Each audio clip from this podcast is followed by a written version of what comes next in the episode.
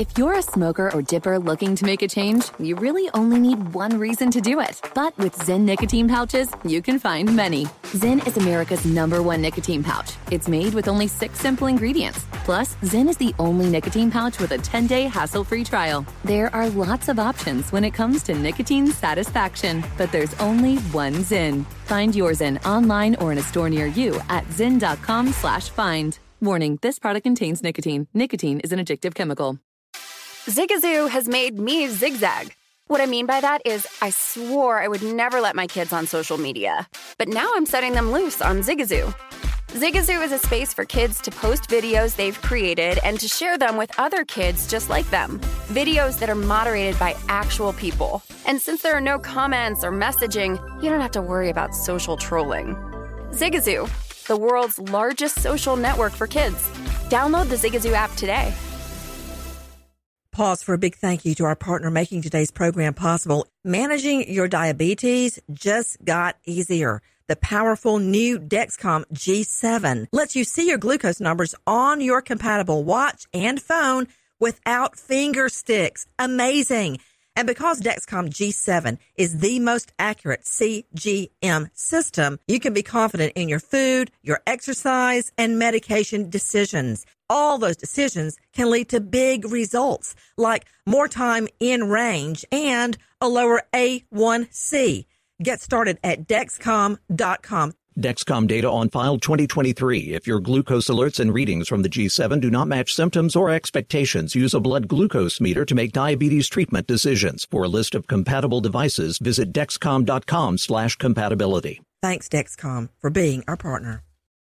Ready to celebrate International Women's Day? M&M's and iHeart present Women Take the Mic, sharing empowering stories of women supporting and celebrating each other. And of course, there is a smooth and creamy companion for your listening pleasure, peanut butter M&Ms, because they're just another way to help treat yourself in situations where you deserve a little added delight, like listening to your favorite podcast. So savor the deliciousness of peanut butter M&Ms and spread some positivity.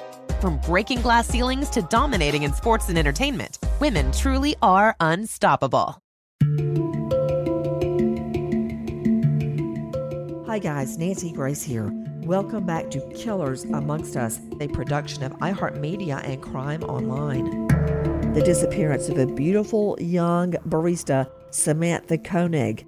Joining us to help crack the case, investigative reporter Casey Grove from Alaska and FBI Special Agent Bobby Chacon, who's actually in on the FBI investigation to analyze the clues left behind. Cheryl McCollum, director of the Cold Case Research Institute, and Dr. Bethany Marshall, renowned LA psychoanalyst. As you know by now, we learned Samantha's kidnap was caught on camera and the critical role that surveillance tape played in the ongoing investigation in sub zero temperatures. We take a look at all the suspects and the red herrings emerging in the hours and days after she goes missing. And then, when it seems as if police and detectives are hitting a, a, a wall, a ransom note emerges.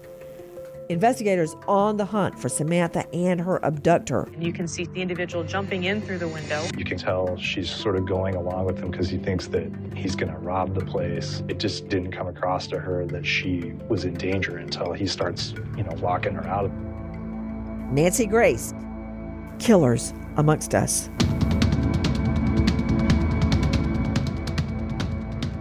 Across the city of Anchorage, police and volunteers are braving sub-freezing temperatures in an all-out search for 18-year-old Samantha Koenig. The longer we go without knowing where Samantha is, the more difficult the case becomes. Police know nothing about her whereabouts, but they have one terrifying clue. She was last seen on her surveillance camera being marched away from work by an armed man. They left on foot, we know that much, but beyond that, her disappearance became a complete mystery at that point.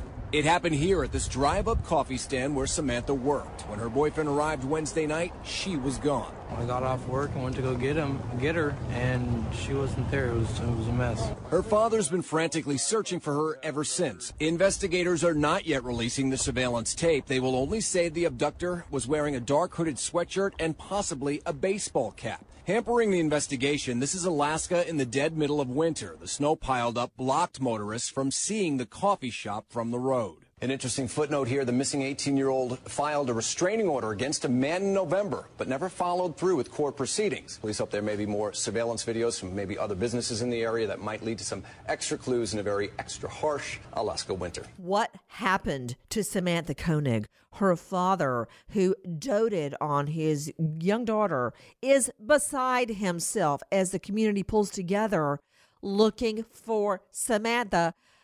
Cheryl McCollum, director of the Cold Case Research Institute. How many times did I argue to a jury, What do you want? A video of the crime? I don't have a video. You have to put two and two together and come up with four. But in this case, we have a video, but it's telling me nothing, Cheryl. It's a money tree. We don't ever get video. And if we do, it's grainy or it's just outside the parameter of what you can really see. It doesn't give you much. Here, not only do we have video, it's from the inside. And Nancy, it can tell us an awful lot. Let me go to Dr. Bethany Marshall, renowned California psychoanalyst, joining me today, along with reporter from Alaska Public Media, Casey Grove, John Limley, crimeonline.com investigative reporter, and special guest, FBI Special Agent Bobby Chacon at bobbychacon.com. Dr. Bethany, one thing really stuck out in my mind when the reporter said she marched. Now, that tells me that this is someone she fears. This is someone that she's not struggling because she knows he's not going to shoot her with that gun. She sees the gun, she sees the disguise, and she marches. What 18 year old does that? I mean, because all they know at this point in their life is friendship and fun and family. I can see that she is absolutely terrified. I can only imagine what is going through her mind. And I wonder if she has been told that if she struggles, she'll die. And so she is in some dissociated state of shock where she's complying with the perpetrator trying to think as fast as she can, but just doing whatever he asks her to do. But what more can we learn from the video? What facts can we glean? Listen. As day breaks over Anchorage, Samantha's dad calls the local police to report his only daughter missing. One of our officers contacted the owner of Common Grounds Coffee Shop, and she was able to show them video. A man came to the little kiosk window at 8 o'clock.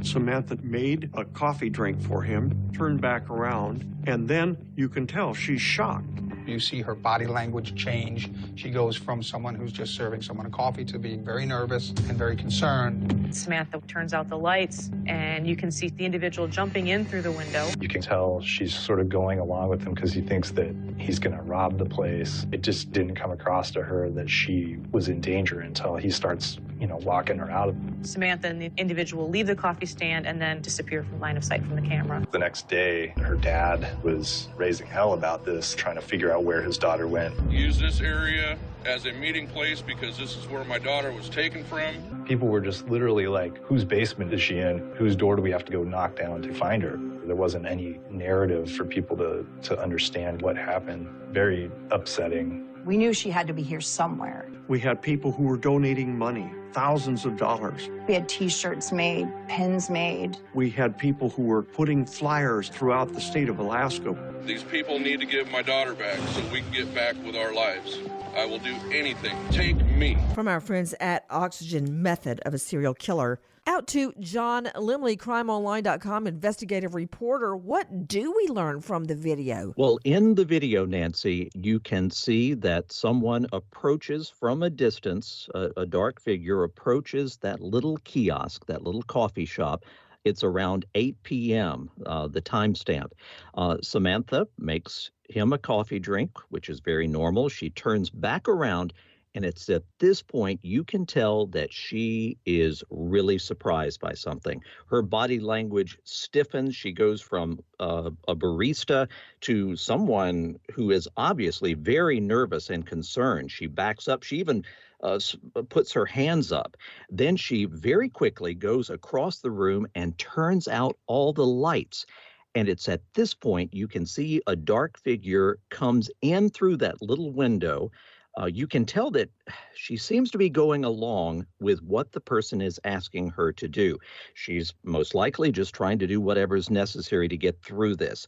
However, she most likely became really frightened when he begins walking her out of that little shop. Samantha and the individual leave the coffee shop, and then the last thing you see is the two of them disappearing out of the line of sight of that surveillance camera. Cheryl McCollum, director of the Cold Case Research Institute. Something is just sticking in my mind, and it's that half made Americano coffee.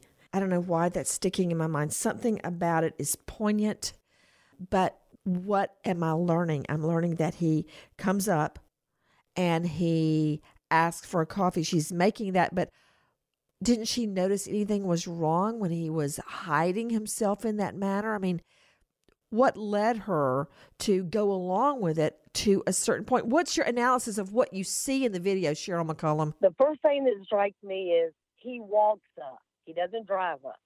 Second thing, she does not greet him. So if this was somebody she sees every Wednesday, she would smile. She would acknowledge that she recognizes this person. She doesn't do that. He hands her a cup. That's the third thing. So he takes something with him to to get her to do something rote. She takes the coffee. She immediately turns her back to start making the cup. I think that's when his action plan is put into place. When she turns around, he's got a weapon. And at that moment, he's telling her shut the light out because Nancy, there's no way an 18 year old frightened is going to cut the light out she does that to hide his features. So he has planned this thing pretty smoothly so far. Dr. Bethany Marshall, in a case like this, with a girl's life on the line, you have to look at every suspect, including boyfriends, uh, past uh, boyfriends, current stalkers, people that come into the come to the coffee shop on a regular basis but you can't get away from the fact that this is a gold mine of evidence. This video samantha disappears into the night and all we have is this grainy image of her being marched out late at night. What do you see well, I see what Cheryl McCollum sees in that she greets him normally as if he were any other customer. She acts like an 18 year old would. She calmly goes about her job. She starts making a coffee. Um, this tells me that she does not know him. You know, most homicides are intimate homicides, right? We know that, and abductions are intimate abductions. Stranger abductions are really rare, but when you watch this surveillance tape, she did not know this guy, Nancy. And again, she's 18 years old. She's young. She's naive. There is a moment of shock when she throws up her hands. She backs up against the counter, and you can see that she is disoriented and she has no idea what's going on. And it brings to mind the definition of trauma in my field. Trauma is when there is a sudden, unexpected event for which there is no prior learning. So something happens to a person and they have absolutely no idea what to do. She has no idea what to do other than to try to protect, defend, and get as far away from this guy as possible.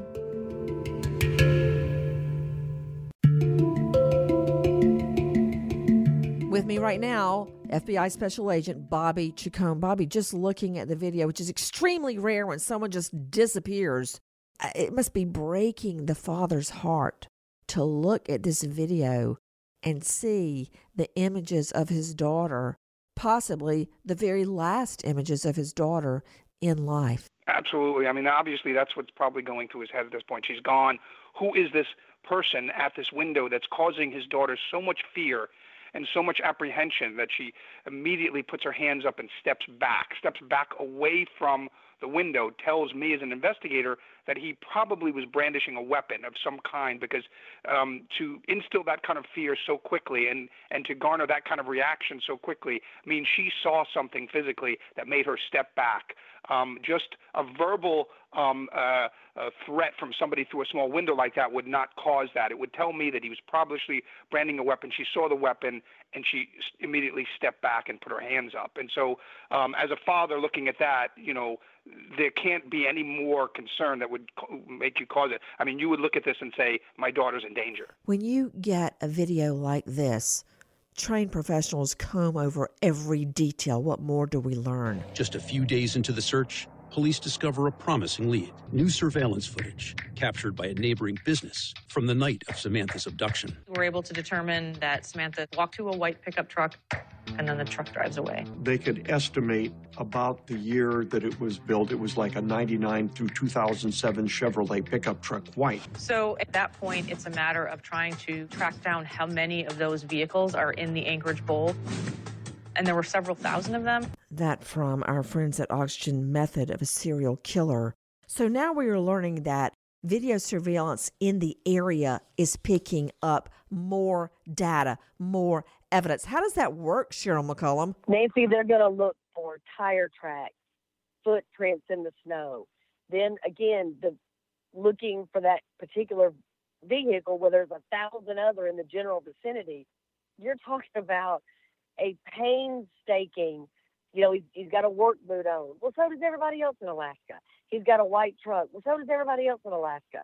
So this is the kind of thing they've got to weed out the evidence that they do have.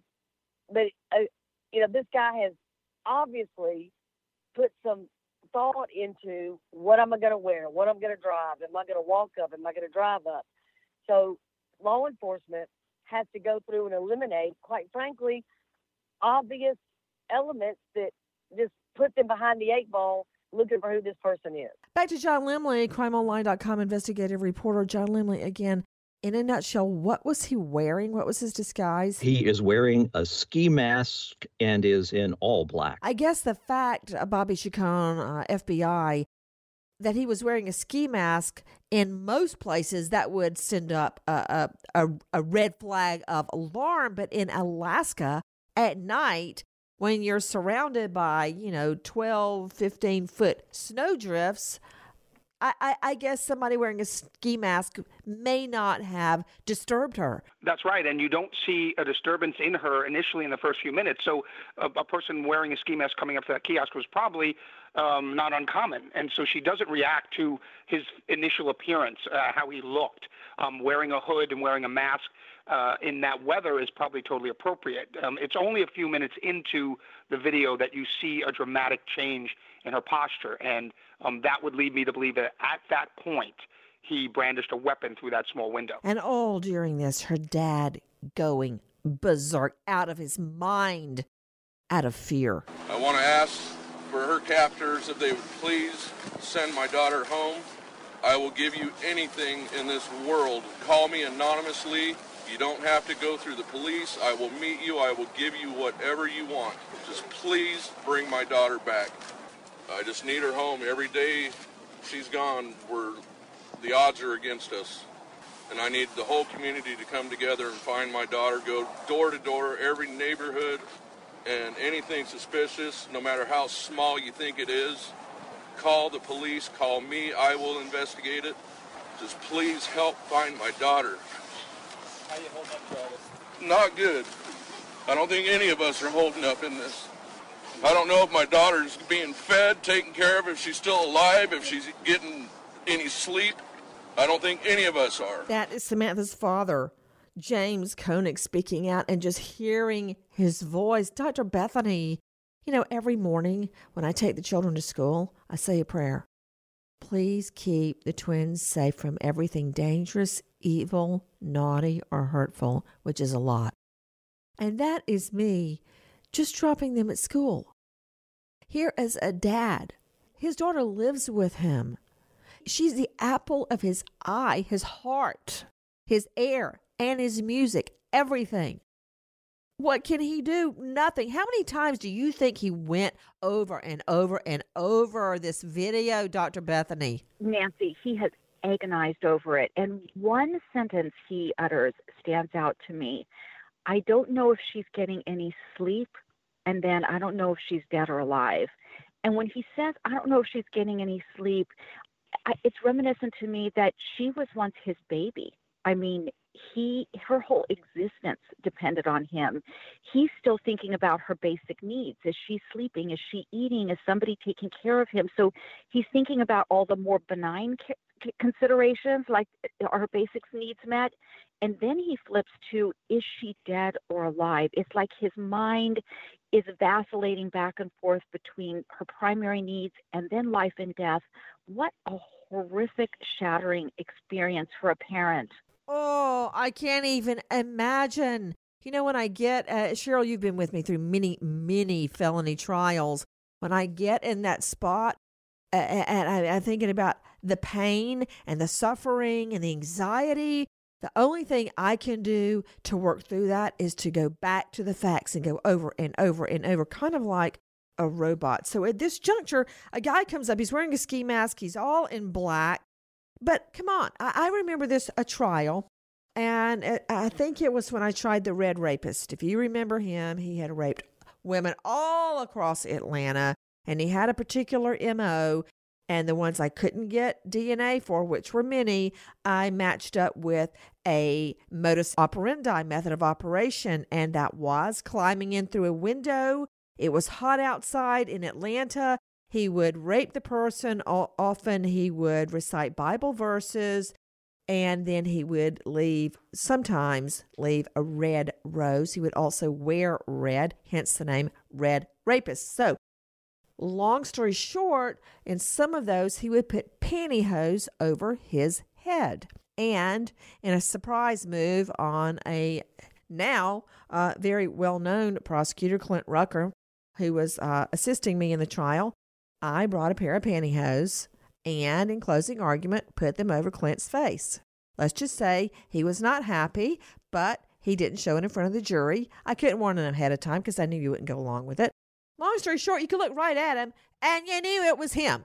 The jury had been looking at him for two weeks, so they knew it was him. So when my ladies identified the perp, the defense would say, Hey, but he had pantyhose over his head. I'm like, And? That's all you got? Go ahead, hit me with that. So, here, my point is uh, an, a long story to make this point, Cheryl. If this had been her boyfriend or an ex or a, a regular, a ski mask would not have hidden his identity, right? She would have known them. She would have known. And, and this person clearly spoke to her. He told her to cut out the light. He, as soon as he jumped over the counter, she would have recognized clothing, the stature. She would know him by his eyes.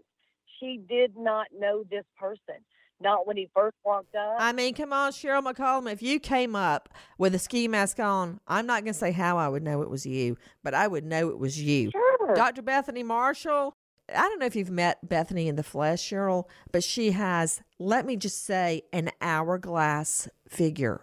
If there was ever an hourglass figure, it's Bethany Marshall.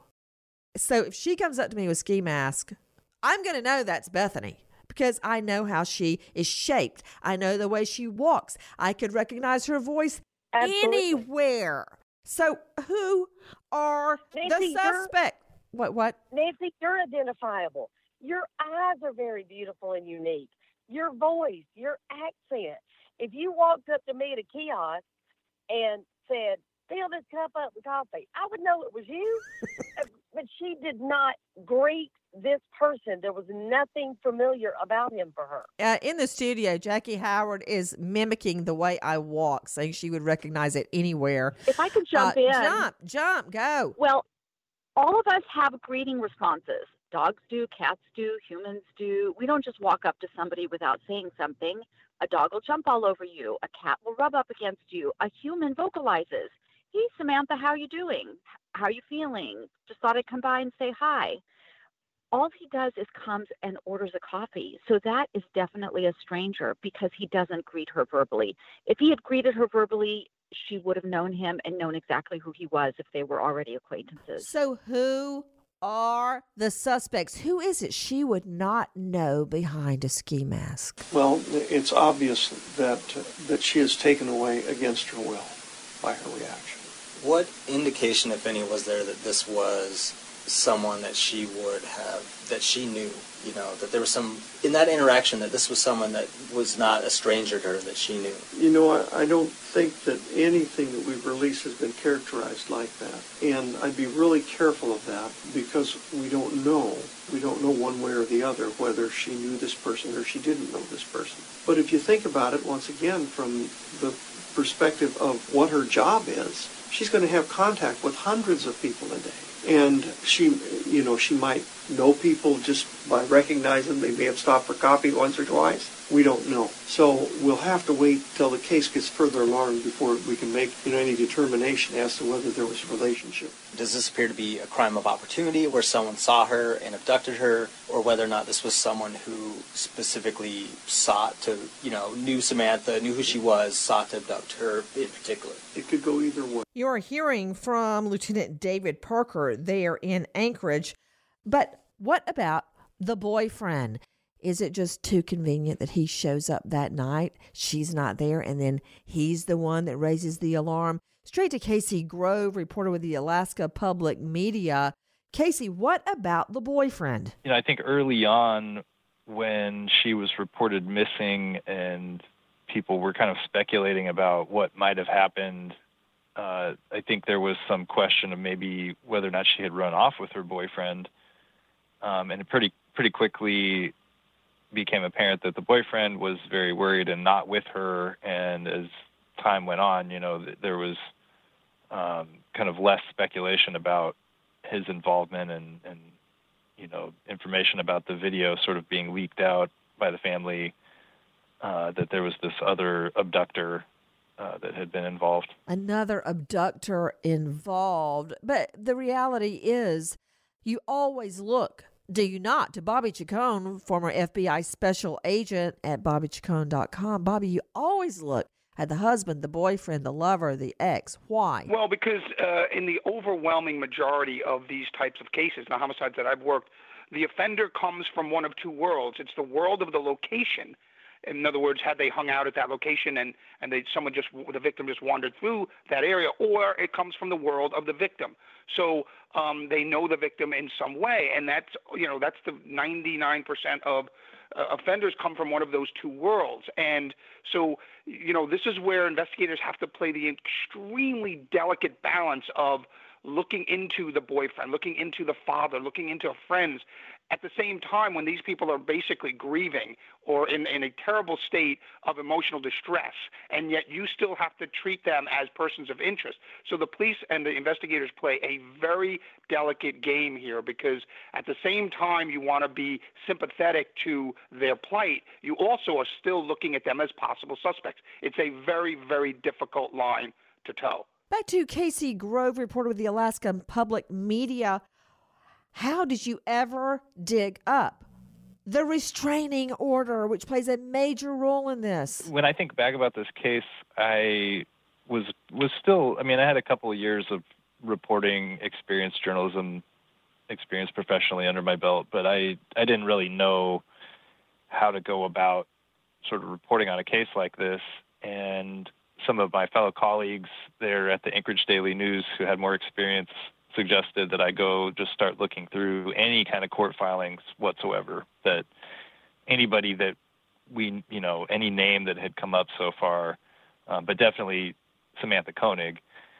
And in the civil court, uh, she had filed you know for a restraining order against someone uh, by the name of Christopher Bird, and he she she had filed for this restraining order and written a lot of information in the application for this restraining order, and I believe got maybe a temporary version of that that didn't involve her having to testify um, because I, if I remember correctly, I don't think that she came back to testify and get the sort of the stronger long-term protective order.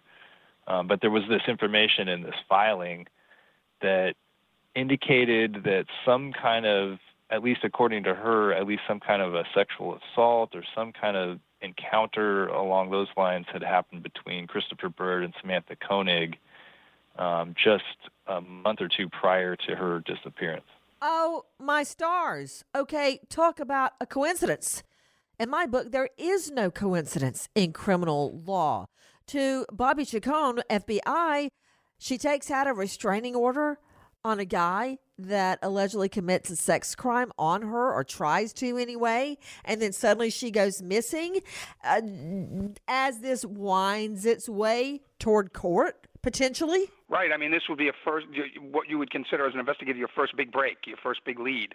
Um, that she had an adversarial relationship with a man who she felt threatened her enough that she filed this kind of paperwork. So obviously, um, once this was discovered, um, all a lot of effort would be put into finding this person. I mean, really, Bobby? I mean, a TRO where you have to go to court, Cheryl McCollum, and beg the court to protect you? Right. Well, it sounds like what she did is she went and filed the initial temporary protective order, which didn't make her testify. She didn't have to go through that part. But when it got closer to that, she didn't follow up for whatever reason. But there's no question in a case like this, you would put all you've got on this guy until you can rule him out.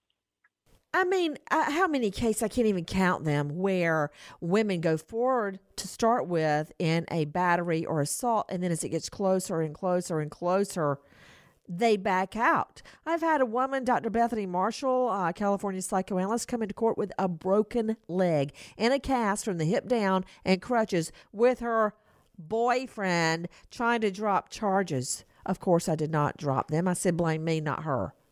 But Damn. I mean, anything could have affected her decision not to drop charges. She could have been afraid of the guy. Well, Nancy, first of all, remember again, she is 18 years old, Samantha. So this is just a month or two prior to the abduction. She goes to court. What 18 year old has the wherewithal to go to court to file a TRO against somebody? And then not only that, she is frightened enough of whoever this perpetrator is that she doesn't even want to face him. She wants to file the version where you don't have to go to court. A lot of women don't want to face their perpetrators. Right. Sometimes they feel guilty. They're afraid that they're going to get the boyfriend or whoever it is in trouble. They're afraid of repercussions. But in this case, Nancy, this whatever this assault was at the hands of this perp may have been so bad she didn't even want to see him in, in the halls of hallways of the court. Casey Grove, uh, reporter with the Alaska Public Media. I mean, eh, how can that be a coincidence that a few weeks before she disappears into thin air, she's uh, filing for protection after an alleged sex assault by this guy? You know, you got to remember the tension in Anchorage has just ratcheted way up because people think maybe she's still alive. There's this reward fund to just try to, you know, get information to try to find her. And then, you know, it comes out that there's this guy that she filed a restraining order against, the kind of like one of the only court filings that is in Samantha Koenig's name. And it's about this incident where, you know, she sort of alleges that that there maybe was this sexual assault that happened. Um, at the time, it, it really people were angry at him. They they they saw his videos. They kind of saw this persona that he had as this like hard edged kind of rapper guy. Um, his rap name was White Tyson. Uh, that's that's kind of how he went online. Um, but I, I actually sat down with uh, Christopher Bird and a friend of his at a lawyer's office as this was all going on, and talked to them for at least an hour, you know, about you know where where he was the night that she disappeared, um, different uh, confirmation of his alibi, and um, he didn't really talk about the incident that that led to the restraining order, but sort of played that down like that you know was sort of her side of the story, and that's not really what happened, and uh, that he just you know said over and over again that he had nothing to do with her disappearance. Well, I mean, Casey Grove, Alaska Public Media, of course he's going to tell you and some swanky lawyer's office. He had nothing to do with it. What did you think he was going to do? Confess to you right there and hold up his wrists and say, cuff me for Pete's sake? Well, what? Now, now hold on. You can't just gloss over this. What do you mean, White Tyson? He was sort of a small time local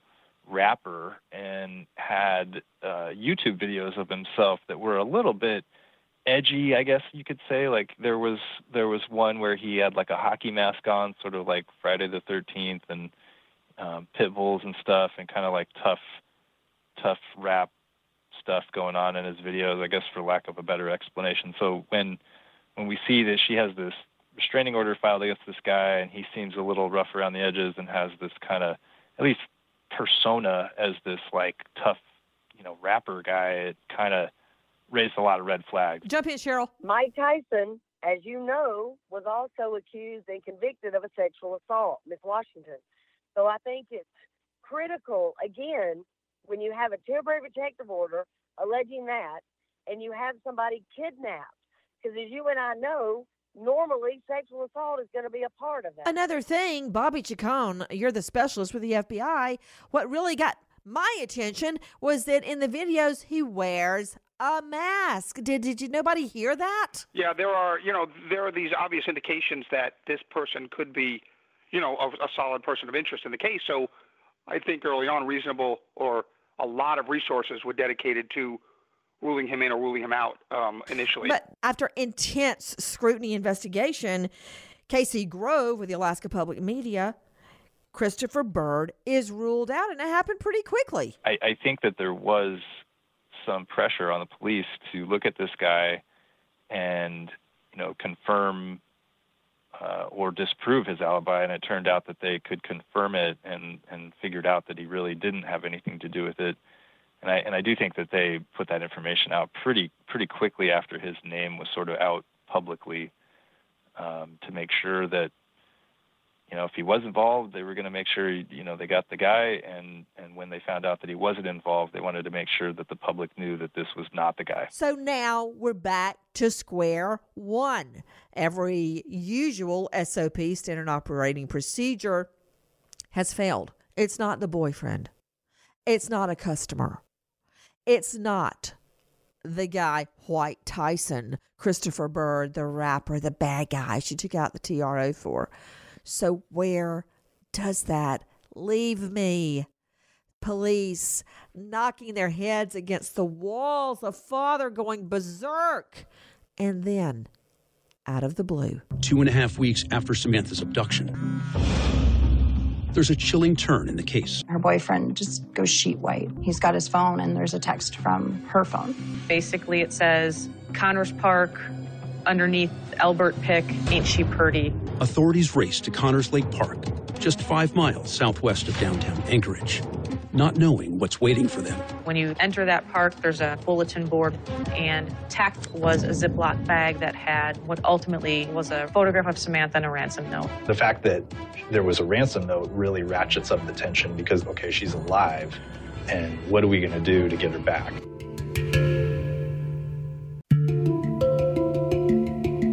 Two and a half weeks after Samantha's abduction, there's a chilling turn in the case. Her boyfriend just goes sheet white. He's got his phone, and there's a text from her phone.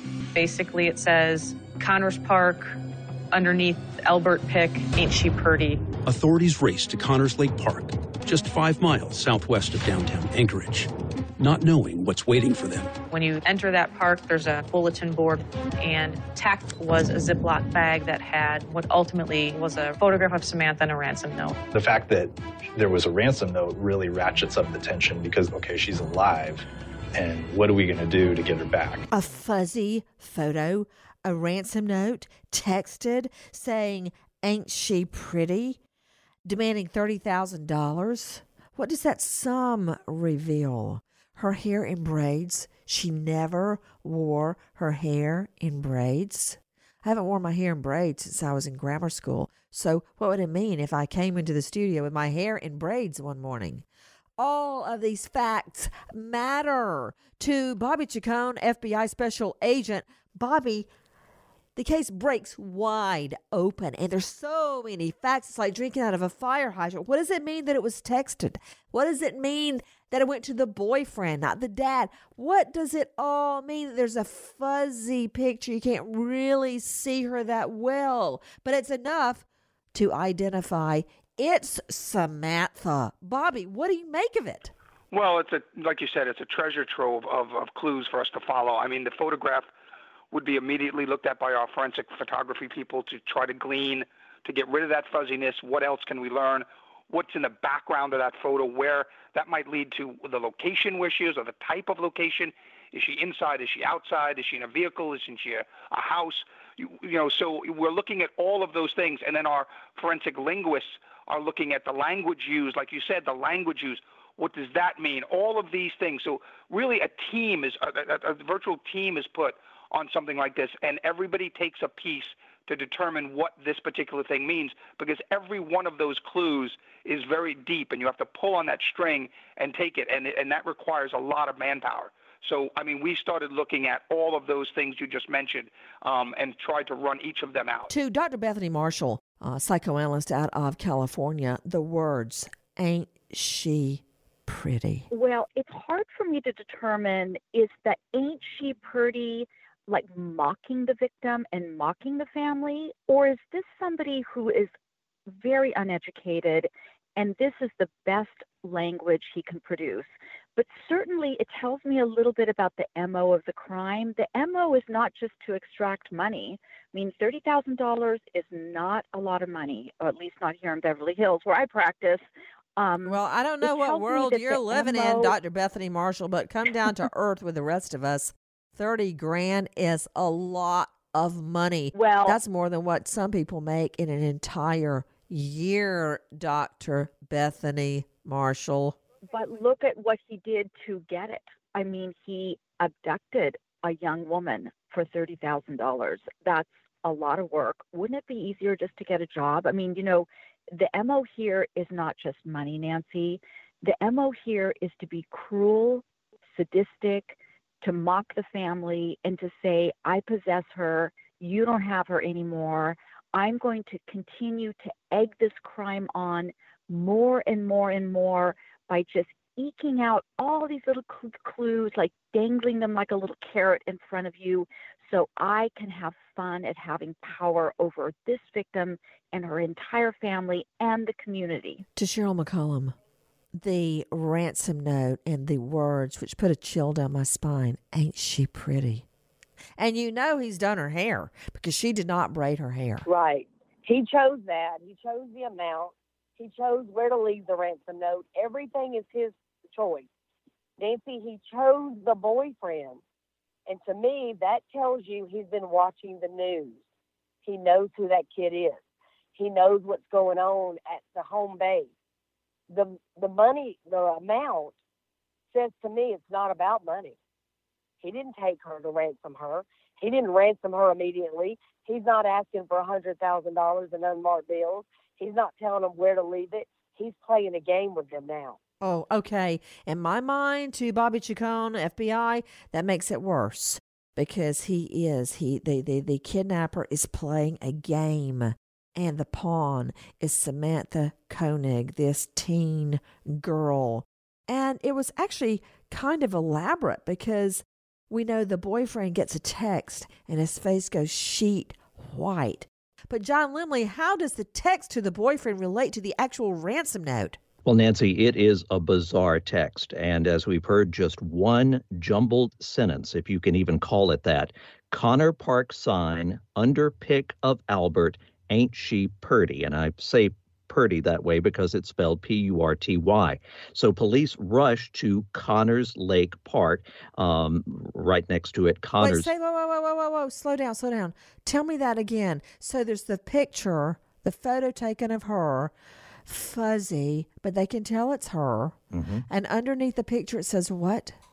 Connor Park sign under pick of Albert Ain't She Purty? Connor Park sign under pick of Albert. What's Albert? Well, police rushed to this uh, Connors Park, uh, just a few miles away from downtown Anchorage. As they enter the park, uh, there is a big bulletin board right there beside the road.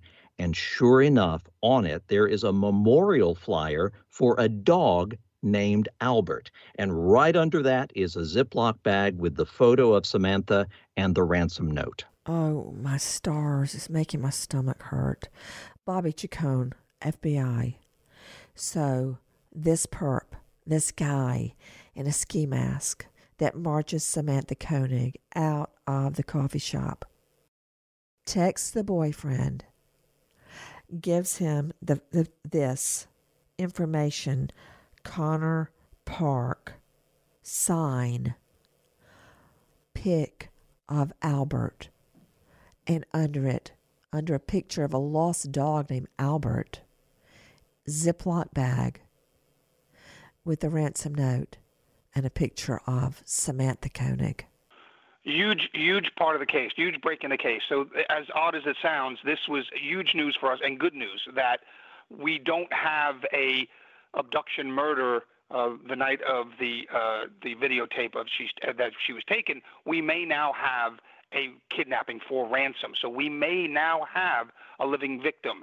So this energized the investigation. Not only do we, and we may have a, a living victim, we now have contact with the perpetrator, apparently. So um, this completely turned the investigation on its head um, from a, you know, abduction and unknown you know, uh, um, results of that to now an active kidnapping case with a ransom demand. So this really turned the entire investigation um, and quite frankly, brought hope back into um, a weeks old investigation that now we may have uh, the ability to get Samantha back. But what does it say to you?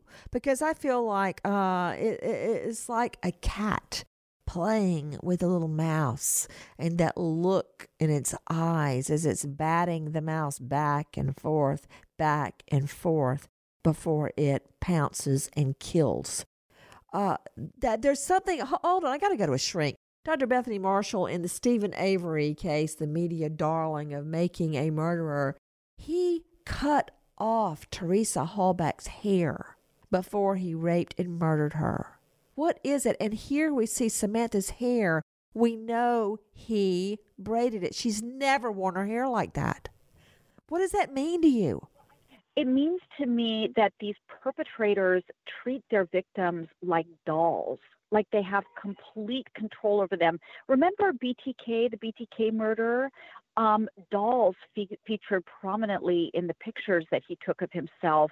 When you have a doll, you have complete control over it. You can toss it on the sidewalk, you can rip its head off, you can do whatever you want with it. It is not going to protest. And if you treat a human being, an adult woman, like a doll, you're saying, You're my possession. I own you. I can do whatever I want with you. And if I was this family and the police at this point, I would be freaking out and I would be trying to prolong this cat and mouse game as long as possible um, for fear that he's about to move in and kill her. Well, there's another factor too. John Lemley, wasn't there a newspaper? Was she holding a newspaper in the photo? Yes, she was posed with a copy of a local newspaper with the date February 13th of 2012 to give that photo uh, a timestamp or a date stamp. To Bobby Chacon, FBI special agent Bobby, you rattled off so many things that we got to look for in this photo. You said background, inside, outside, the language used, the money sum. What are you looking for? What are you trying to find out? Do you look at every single word? And sticking in my mind is the fact that he spelled, ain't she pretty? He spelled it P U R T Y, I think John Lemley said. Yeah, you're looking at language use. We have forensic uh, linguists that, that determine what those words mean and why. And we have had people, most most notably the Unabomber, who misspell words on purpose to mis- try to mislead us as to their background. So the forensic linguists are experts at pouring through that kind of stuff. We have our forensic photography people um, going through that photograph and seeing what else they can glean out of it. Um, we have um, psychologists, quite frankly, that are telling us what the ransom demand might mean, what the braiding of the hair might mean. So all of this is now creating a picture of the possible perpetrator and possible motivations, and all of that leads to you know who this person is and therefore where they are. Hopefully. What does it mean to you, Dr. Bethany Marshall, that he uses the slang "ain't" and "ain't she pretty"? P U R T Y. No fact can be discounted. No clue can be overlooked. What does that mean? To be honest with you, when John Lemley was saying that, I thought, oh, good Lord, this guy has the mentality of a junior high schooler. And then I thought, criminals are not that smart. And then I thought, they think they're so fascinating, but really they're pretty boring. So it seems sort of stereotyped and rehearsed. Ain't she pretty? Like he's been watching too many Western movies, but somehow he thinks he's really fascinating and he's reeling everything and everybody in with this. Well, see, I disagree because a guy that is so sophisticated that he can send a text to the boyfriend, who he obviously has the boyfriend's cell number, he must have gotten that out of her cell, and then wisely I mean, I'm assuming that text came from Samantha's phone. Then he has gone to a local park and he has hidden this in a, a, a plastic bag that they can't get prints off. And in that is this same fuzzy picture printed out with the ransom demand. See, I, I think he's a lot more sophisticated in his deliberate choice to uh, misspell pretty, P U R T Y, to me is more chilling than any indicator that he can't spell. He spelled every other word correctly, Bobby Chacon. That's right, and and you know um, we will look at that whether or not this was misspelled on purpose because that will tell us another piece of the mindset of the perpetrator. So you look at that kind of thing, but in the end, it, it also we also know that it is unnecessary to a ransom demand. Ransom demands many times are very businesslike um, with instructions and things like that. This is a taunt. So, um, you know, that ratchets up the the the concern that this perpetrator is playing games. It's it's a taunt not normally seen in a ransom demand. If your um, goal is to get money for this person that you took and then release the person once you get that money, there's no reason to taunt the family. There's no reason to taunt the police. Um, so there, it tells us there's an extra motivation behind this perpetrator. 18 year old Samantha Sammy Koenig vanishes. A typed ransom note demanding $30,000 from Samantha's family was on the back of a photocopy of the photo. And he sends a text from Samantha's cell phone with obscure directions to the note. What does the note reveal? What do we learn about her kidnapper? And will this clue be enough to bring Samantha home alive? Nancy Grace, signing off. Goodbye, friend.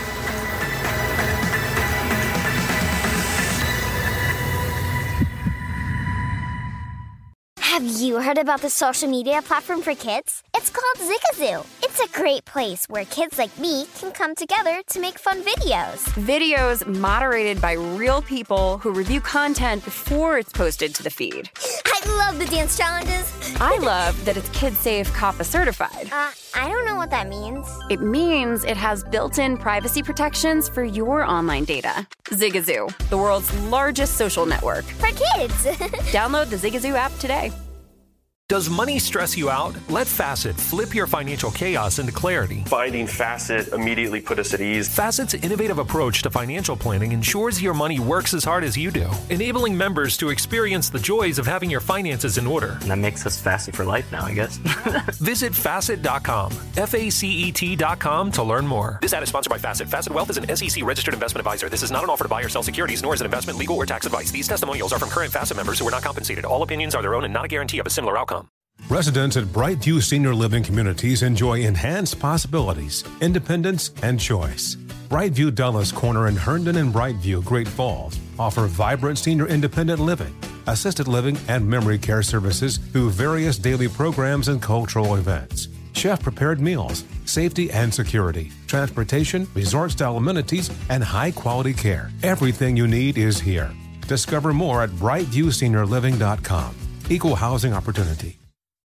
As someone who lives for politics, when a major scandal unfolds, it was shocking. I have to know what were they thinking? Backroom deals, huge amounts of money, CIA secrets, sets off a firestorm in Washington, affairs. No way this guy's got a mistress. Corruption. I knew I was a dead man. Warning it's even messier than you thought. United States of Scandal with Jake Tapper, Sunday at 9 on CNN.